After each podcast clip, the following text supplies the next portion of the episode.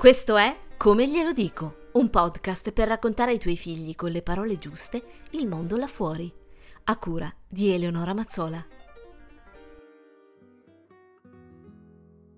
Oggi parliamo di lettura.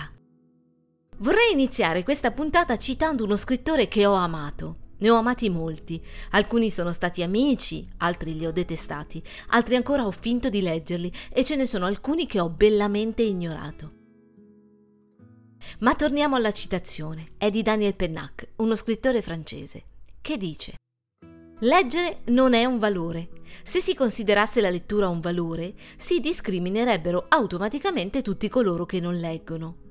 Nella lettura non c'è nulla di sacro e la lettura non ci salva da nulla. Ci permette però di acquisire una certa lucidità e contemporaneamente ci permette di sognare. Tutti abbiamo bisogno di sognare, di evadere. Se mi si togliesse la possibilità di sognare, certamente morirei. Pennac ha un punto di vista interessante. Dice che la lettura non è qualcosa che attiene alla sfera valoriale.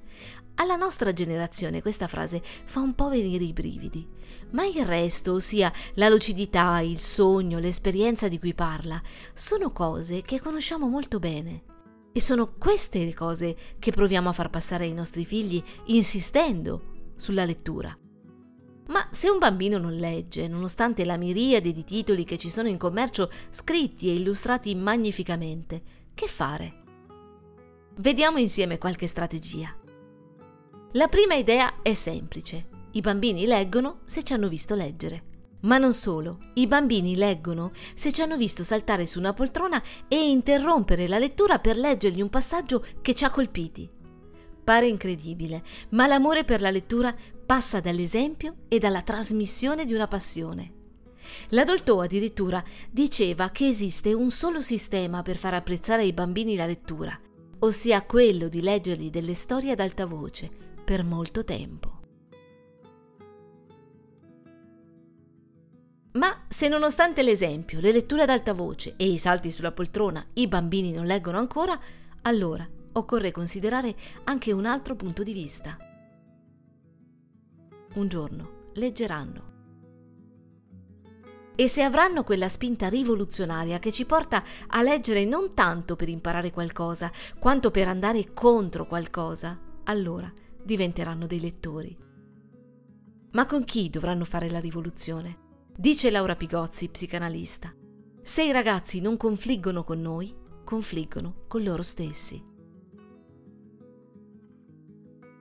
Riprendo Pennac, che è uno scrittore, ma ha passato molto tempo con i ragazzi, e dice Domina la convinzione che si legga sempre con una qualche finalità, per istruirsi, per costruirsi o per mille altri buoni motivi. Ciò è probabilmente vero da un punto di vista culturale, ma è errato da un punto di vista individuale, dato che non leggiamo per, ma contro. Contro tutto ciò che ci dà fastidio, contro le contingenze familiari, sociali, patologiche, professionali, economiche. Leggiamo contro le malattie, contro il capo ufficio, contro i professori, contro la metropolitana, contro la pioggia, contro la noia. Quando leggiamo, mandiamo al diavolo tutti. La lettura è dunque un atto sovversivo e al contempo una tregua che dichiariamo unilateralmente nell'incessante battaglia della vita quotidiana. Una tregua che ci consente di sfuggire alle contingenze di cui siamo prigionieri e di ritrovarci per qualche ora in un altro mondo. Con questo non sto assolutamente dicendo che leggere non sia importante ma non può diventare un obbligo, perché altrimenti è solo noia. Prima o poi tutti trovano il libro giusto per sé, quello che diventerà un'ancora di salvezza. L'importante è sapere che i libri ci sono, esistono. Considerare la lettura l'unica via ad una sorta di cultura, quando i bambini hanno dai 6 ai 12 anni, è esagerato.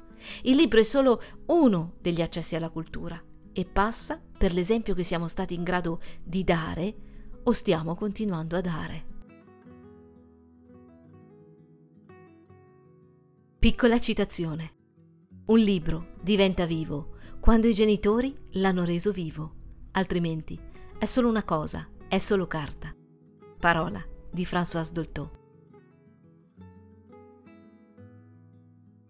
Puoi seguirmi su eleonoramazzola.com o scrivermi a come glielo dico chiocciolagmail.com.